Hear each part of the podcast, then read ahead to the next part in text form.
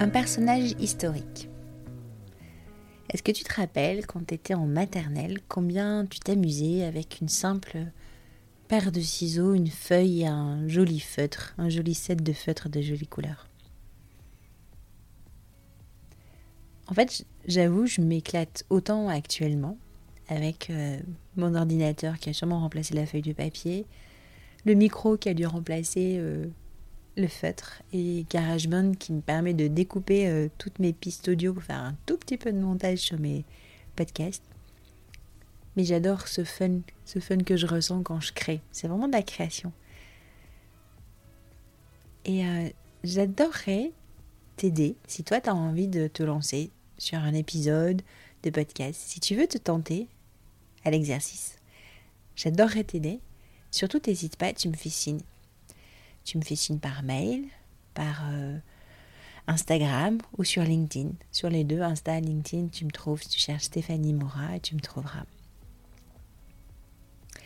Aujourd'hui, je te livre un épisode où je me suis vraiment amusée et où j'ai invité un personnage historique que tu connais sûrement. Je te laisse écouter.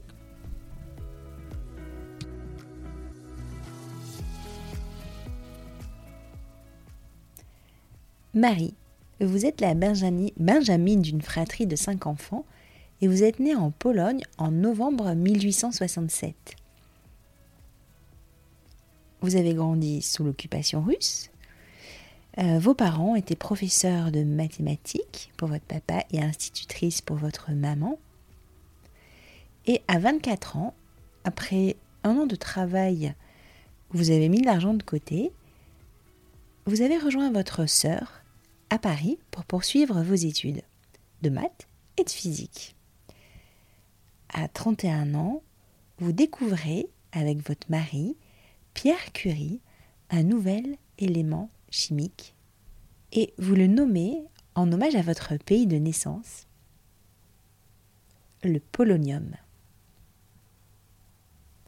Au début des années 1900, vous développez une technique de traitement du cancer qui porte votre nom. Et son principe consiste à irradier une tumeur avec une substance radioactive, le radium.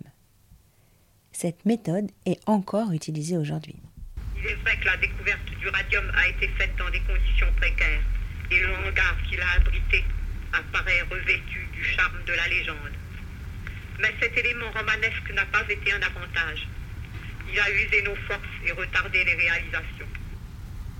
À 36 ans, vous êtes récompensé d'un premier prix Nobel avec votre mari et Henri Becquerel. Et huit ans plus tard, vous recevez votre second prix Nobel. Malheureusement, à 39 ans, vous perdez votre mari, Pierre.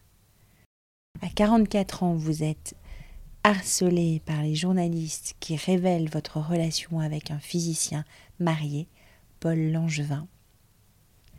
À 48 ans, en pleine Première Guerre mondiale, vous vous rendez sur un champ de bataille, malheureusement et tristement connu, Verdun, avec des unités mobiles de radiographie que vous avez créées, que vous avez inventées. Ce sont des ambulances équipées qui portent votre nom, les petites curies. Ce sont des postes de radiologie avancés. Et je crois que vous avez fait un petit peu le forcing pour passer les lignes. Et vous auriez sauvé, d'après le média Brut, qui vous a dédié une vidéo, près d'un million de personnes pendant la guerre.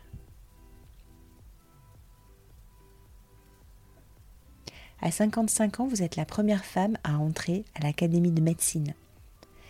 À la fin des années 1920, vous tombez malade. Le 5 juillet 1934, vous mourrez d'une leucémie qui est due à, à vos expositions prolongées à des substances radioactives. Marie Curie, vous n'êtes pas seulement la première femme lauréate d'un prix Nobel, vous êtes la seule femme lauréate de deux prix Nobel vous êtes notre modèle et notre inspiratrice à tous et peut-être surtout à toutes.